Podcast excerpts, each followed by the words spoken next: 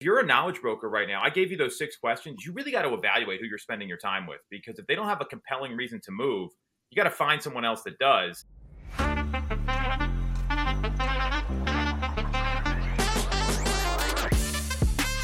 If you are not getting educated about current real estate market conditions, whether you're obviously a real estate agent, you're in finance, you're in mortgage, title, attorneys, whomever, you're doing yourself and your clients a disservice.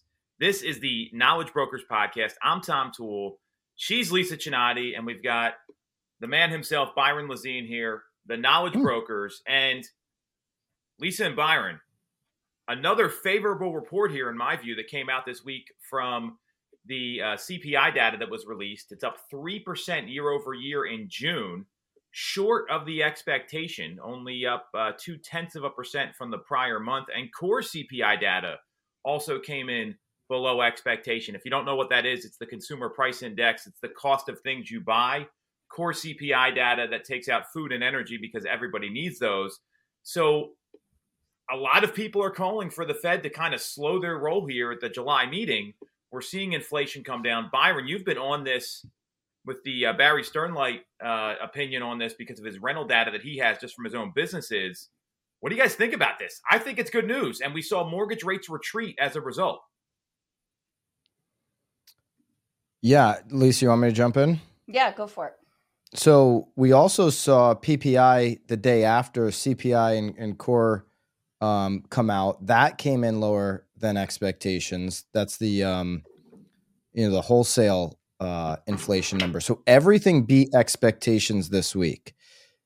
The same day that the CPI data came out, Tom, there was an article in the Wall Street Journal um, talking about how we measure inflation compared to how Europe is measuring inflation. And the big difference between how we're measuring it and how they're measuring it is that 25% of inflation. So over a third of inflation is made up over shelter. But in that shelter category, 25% of that is weighted into owner's equivalent rent. Owner's equivalent rent is the government calling a homeowner and saying, Hey, I know you've lived in your house 25 years. You haven't changed the carpet in 28 years, but uh, what do you think your house would rent for? And every homeowner thinks the house would rent for more than what it actually does rent for. That's what owner's equivalent rent is. That's what 25% of CPI data is is weighted on. This owner's equivalent rent. It was a survey that they invented in the 1980s.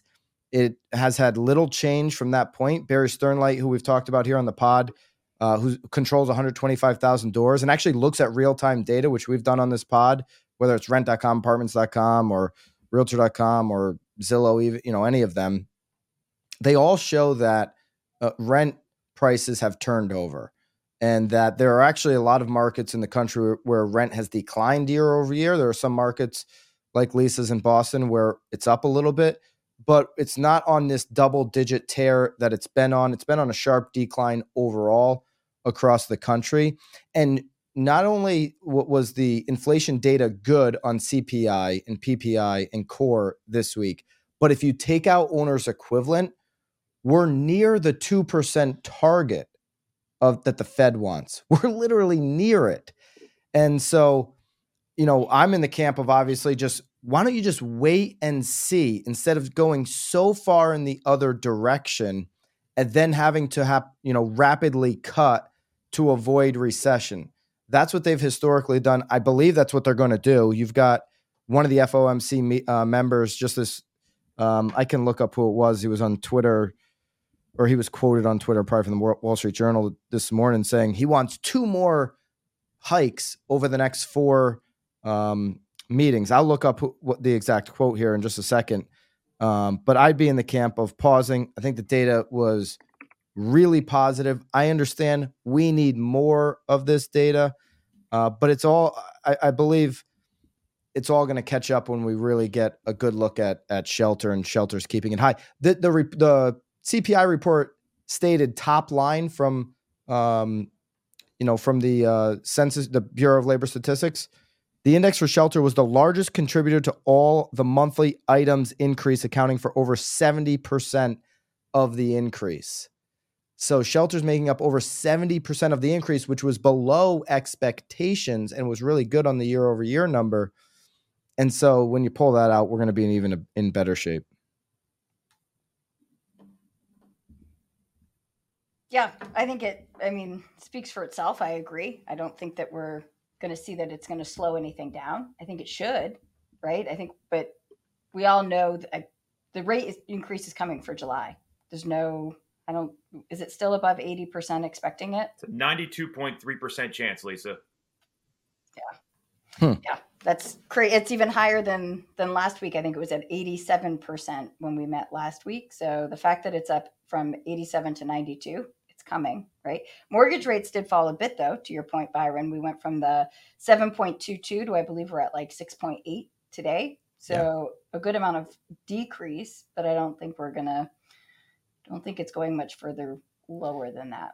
Yeah, that that uh, Fed member, Fed Governor Chris Waller, he says he's all in for a July hike. He says he'd be prepared to hike again sooner rather than later, meaning back to back hikes. So July, end of July here, and then September again. He says if inflation does not continue to show progress, but it but it is showing progress, Chris. Significant. That's progress. the whole point. It is showing progress.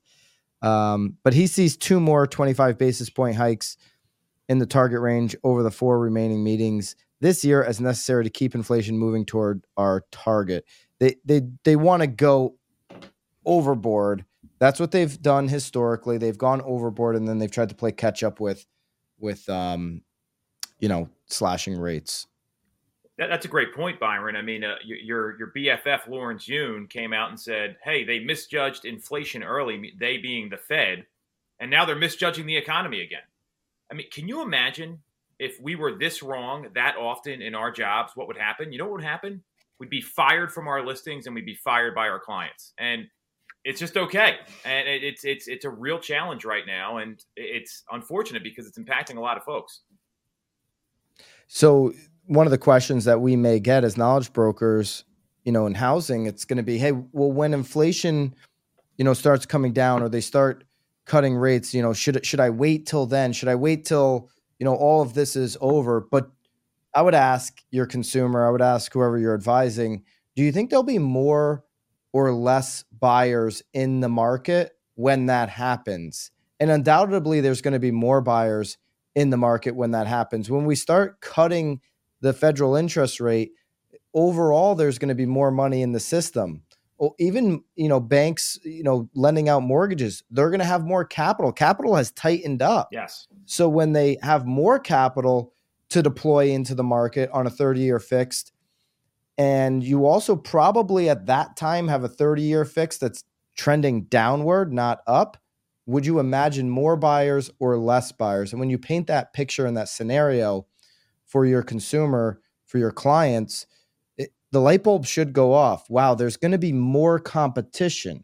And then you can ask, do you see, eh, you know, in our market, you know, whatever market that they're looking in, do you see any signs that we're going to have an increase in inventory? You could obviously provide, you know, some of the stats. We're below pre-pandemic levels for foreclosures, and maybe you know the the intimate you know new construction stats and starts for your market what are the what are the new housing starts? And and they can probably just see it and have a good feel for it if they're familiar with the community. Can you imagine a scenario where we have more or less or the same inventory? And if it's less or the same which looks to be the 2 to 3 year trend looking outward and you have more buyers what do you think ultimately is going to happen on price? So does it you know is it a good decision to go ahead and buy now, especially if you're going to be making more money over the next couple of years and get the house now as opposed to waiting for more competition at higher higher prices? Yeah, I think looking at some of the other reports that came out, I think consumers have accepted rates where they're at right now, right? So as they go down, I think it's going to bring even more in but open up the possibility that it's going to create the frenzy again that the twos and threes created back when it created. The mental conditioning of seeing two to three weeks of over seven and, and even as high as seven and a quarter when the rate on MND yesterday was like six eight something.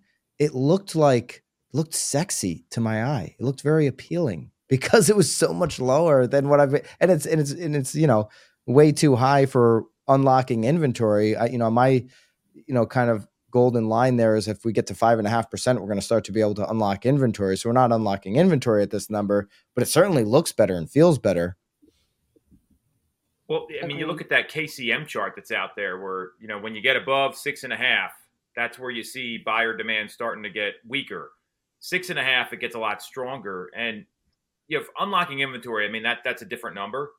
You're talking about the people that just want to go buy a home right now, especially first time buyers. They're paying rent, so they don't have that 3% lock in rate. They're not one of those 90% of home sellers that have a 6% or less. And it's it's all about what's their motivation, right? I, I think the knowledge brokers out there if you're in the market right now, and a lot of people are saying this might be a great time to buy, which is not one of those things that realtors say that oh it's always a good time to buy but prices are going to continue to go up right there, there's no there's no question about that and when the rates come down instead of competing against two offers that's a winnable situation in most cases if you make the decision you want to buy the home when you're against 10 or 15 offers that's where someone comes in and they're just blowing people out. They're getting mom and dad to back up the Brinks truck. They're coming in cash. They're waiving contingencies, all those things that we saw in 2021. So for someone that's been struggling to get into a home, don't play the waiting game. You can't time the market. It never works. I've never seen any. Have you guys ever seen anyone time the market and have it work out for them? Like their plan is, I'm waiting for rates to drop and I'm going to buy it. I can count on maybe one hand where that's happened to clients of mine. So if if you're interested in making a decision now, you want to be the people that are buying when a lot of people aren't buying. I think that's the savvy move. And if rates do come down, which I'm clear they will in the future, I mean, there was that Morningstar report, so they were going to be like 5% next year and 4% the following year, which I don't know if I believe that either. You can refinance. Like, that's an option. And this is not marry the house, date the rate. This is a business decision. And if you have a need to buy a home, and what the knowledge broker should do is be evaluating their clients they're working with. Are they motivated? Do they have the cash in place to buy? Are they communicating with you? Those are the top three. And then you can evaluate even further and say, are they are they listening to my advice? Are they educated about the process and do they know what they want? And that's the kind of clients that agents should be working with right now because there's going to be some people that are, to your point, Byron, they're scared away by the number until it comes down even further. Well, so that leads a, a, great segue. The, the survey came out 78% of consumers believe it's a bad time to buy a home, uh, and only 16% of consumers expect mortgage rates will go down in the next 12 months. Those are crazy stats. Yeah, and I would ask that consumer, you know, only you said only 16% expect them to go down. So if you ask your buyer, your consumer, you know, the the folks that you're advising and their housing decisions, do you expect interest rates to go up or down uh, in the next year? And it doesn't matter what their answer is. Remember, you know, Lisa, you just went to the Phil Jones thing in Dallas, right? He always preaches yep. the person asking the questions is in control of the conversation. And I would actually take it to to a next step. I said this with with um, my team here in Connecticut the other day, where the person asking the questions is confident enough to continue to ask questions because if the ball gets volleyed back to them, they're a true knowledge broker and they have the answers. Where it doesn't matter what you volley back to me, I know how to handle it either with another question or with the accurate answer. But asking the question, do you think interest rates are going to go up or down? I just want to know what their feeling is. I want to know what, what's going on in their mind. I want to unlock more information on their journey. Then I may ask a follow up question or I may share all of the forecasts, which all of the forecasts show, whether it's Mortgage Banker Association, whether it's Goldman Sachs uh, outlook over the next two, three years, or Black Knight, amongst many others, that interest rates, Morningstar's on the right, Tom, you did a video on Morningstar recently. Morningstar's on the low side saying interest rates are going to average 5% in 2024. And then some of these other, you know, Mortgage Banker Association and others are on the high side closer to six. But you have a pretty tight range between five and six being the average 30 year fixed interest rate next year. And so, can you see a scenario in the next 10 years? Because you've told me you're going to be in your house for 10 years that there's going to be an opportunity to refi, right? As interest rates will fluctuate, they'll go down, they'll go up, they'll go down, they'll go up as they have throughout history. Well, you, you, I would take the exact question. Let's give it to the people that are listening. When someone says, "Hey, Lisa, hey Byron, rates aren't going to come down," and I think you just ask them, "How certain are you that rates aren't going to come down?" Or what do you know about the mortgage industry right now?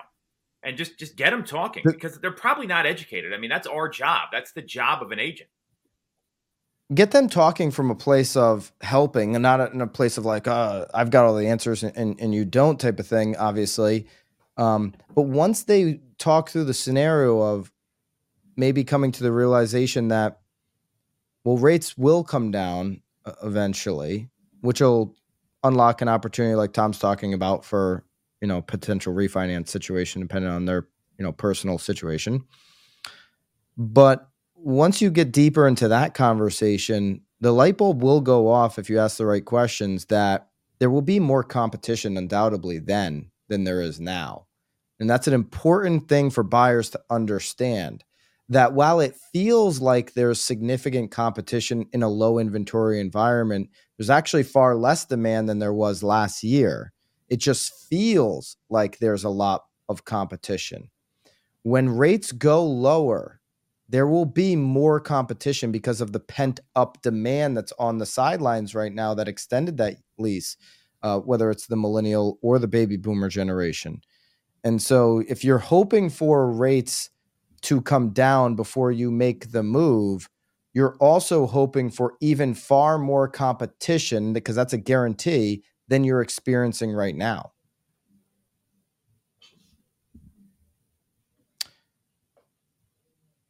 What else we got, Tom? Well, what, where I'll go with that is, uh, you remember in 2008 when the White House came out and they gave out that first-time homebuyer tax credit? You guys remember this? It was when Obama got elected. Mm. So we would get calls from people. Hey, I want some of the I want some of the the government's money. Like that's not a motivated buyer. That's someone that's trying to take it. That's that's the demand was caused by a policy or a financial condition. Byron, to your point, if you're a knowledge broker right now, I gave you those six questions. You really got to evaluate who you're spending your time with because if they don't have a compelling reason to move, you got to find someone else that does. And there will be people that transact. I mean, look at back at the pandemic when in Pennsylvania we weren't even allowed to go show houses and do those sort of things. Homes were selling, people were buying. I mean, and that was a very different situation. So it's it, it it's something that you've got to really realize. Like you're making this big financial investment, you got to think three, four steps ahead of the competition and that's really going to be the most important thing. So great advice. So I got something. Did you guys see the MLS PIN decision that uh, that big settlement? Yes, I was waiting. Uh, so I wanted to put Lisa on the hot seat. We've got two big Boston stories, and we're just going to pin Lisa down on both of them. Yes. Yeah, so real, no. So so realestatenews.com.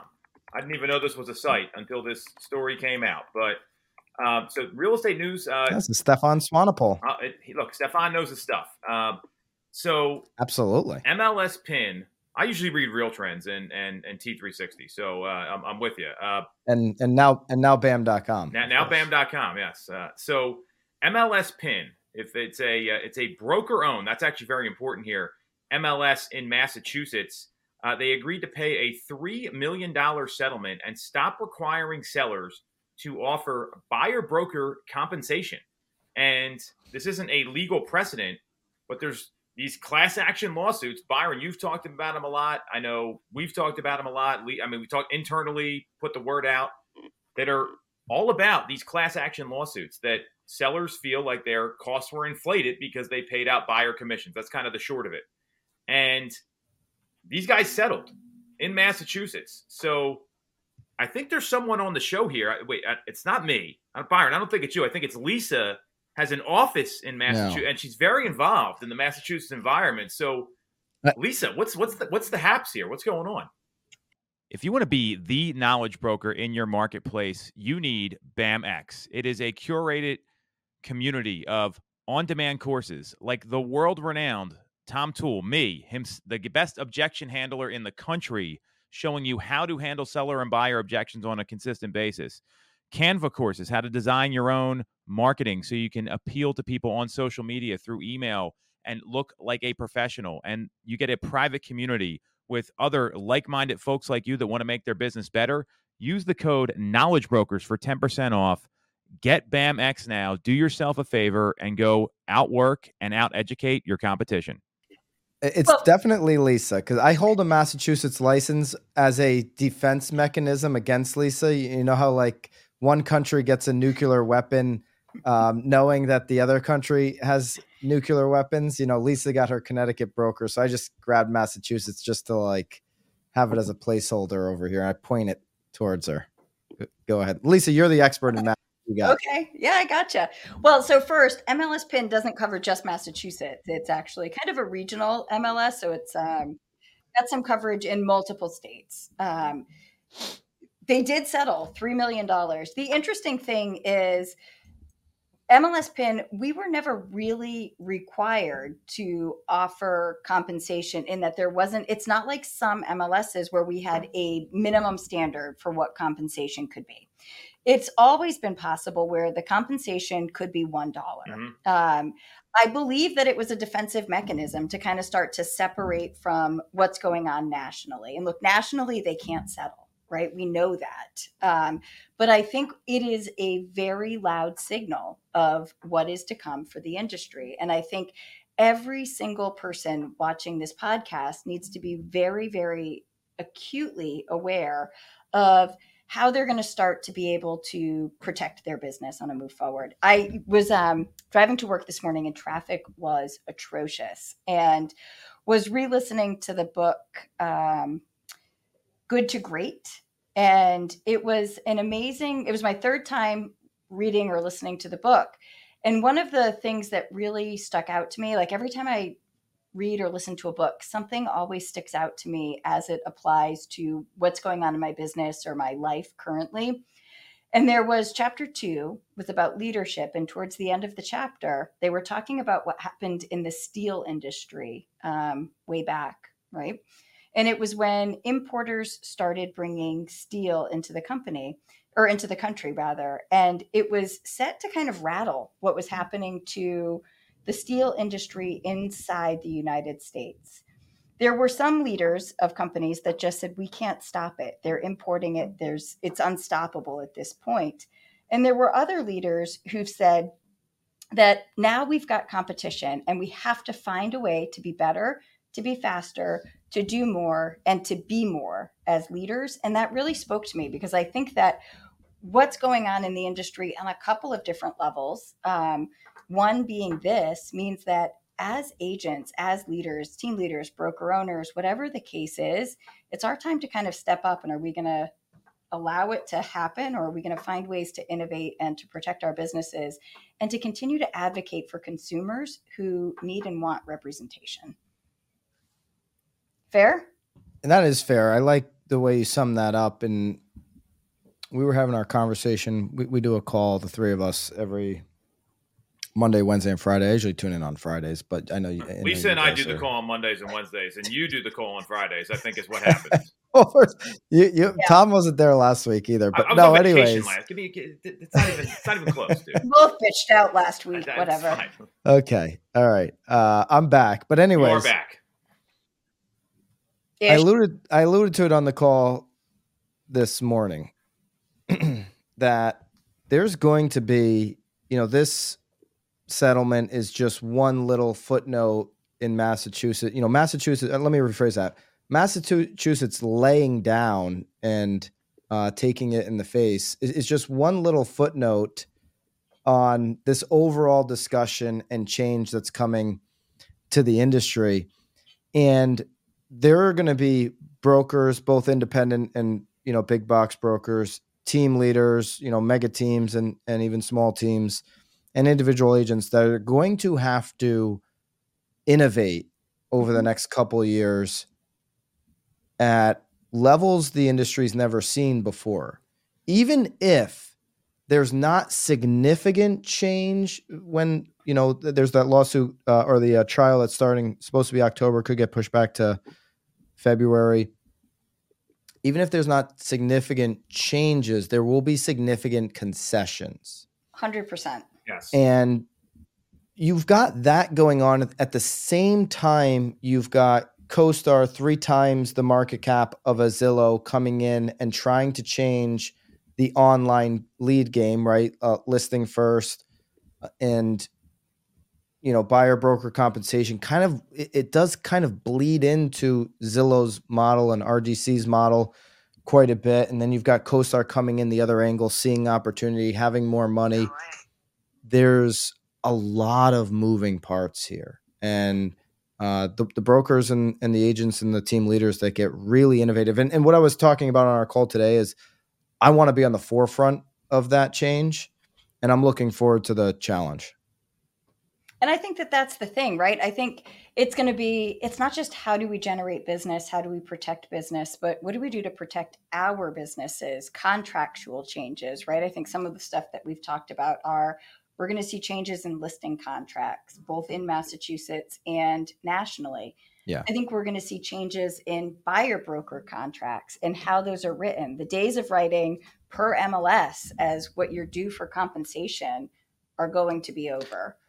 Yeah. Uh, Lisa, specifically on Massachusetts and what you've heard from your broker in the state and maybe what you've heard going around, do you expect in the next 30 days to be contract changes? How soon after this settlement?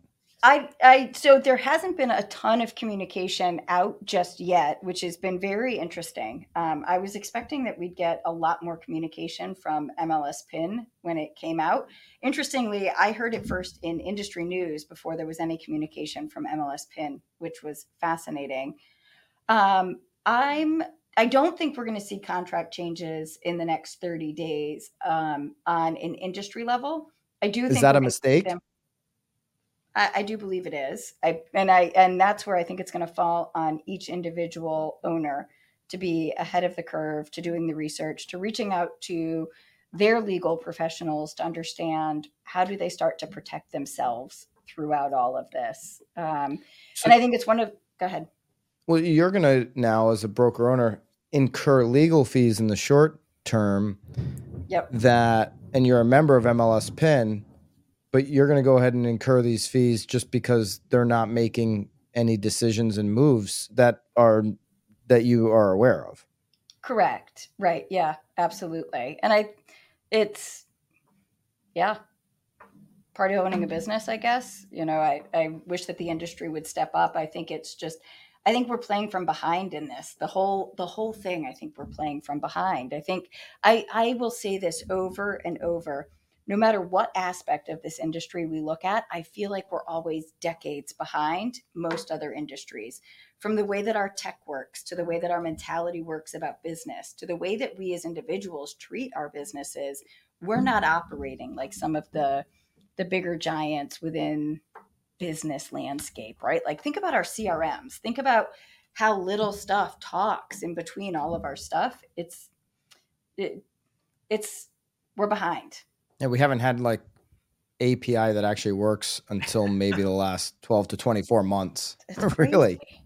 Really. It, and it's still clunky. I'm not saying it's perfect. But. Well, right. And if we were like like I compare it to like automotive sales, right? Like they've got so much more eh, that's the other industry that i always think of as kind of close to us and i, I look at some of their tech and it just talks so much better um, i think that the professionals within the automotive not all but most treat it as a little bit different um, across the board i'll probably get bashed for saying that but I, actually I no, agree I've, with I've, you. And if you, I have high respect for that industry, and, and, it's a volume industry, right? We're all trying to do volume here. Like it's, I think that's where a lot of people get uh, stuck is that they're looking at, I'm going to raise my price point. It's a. We might have lost Tom there for money. a second.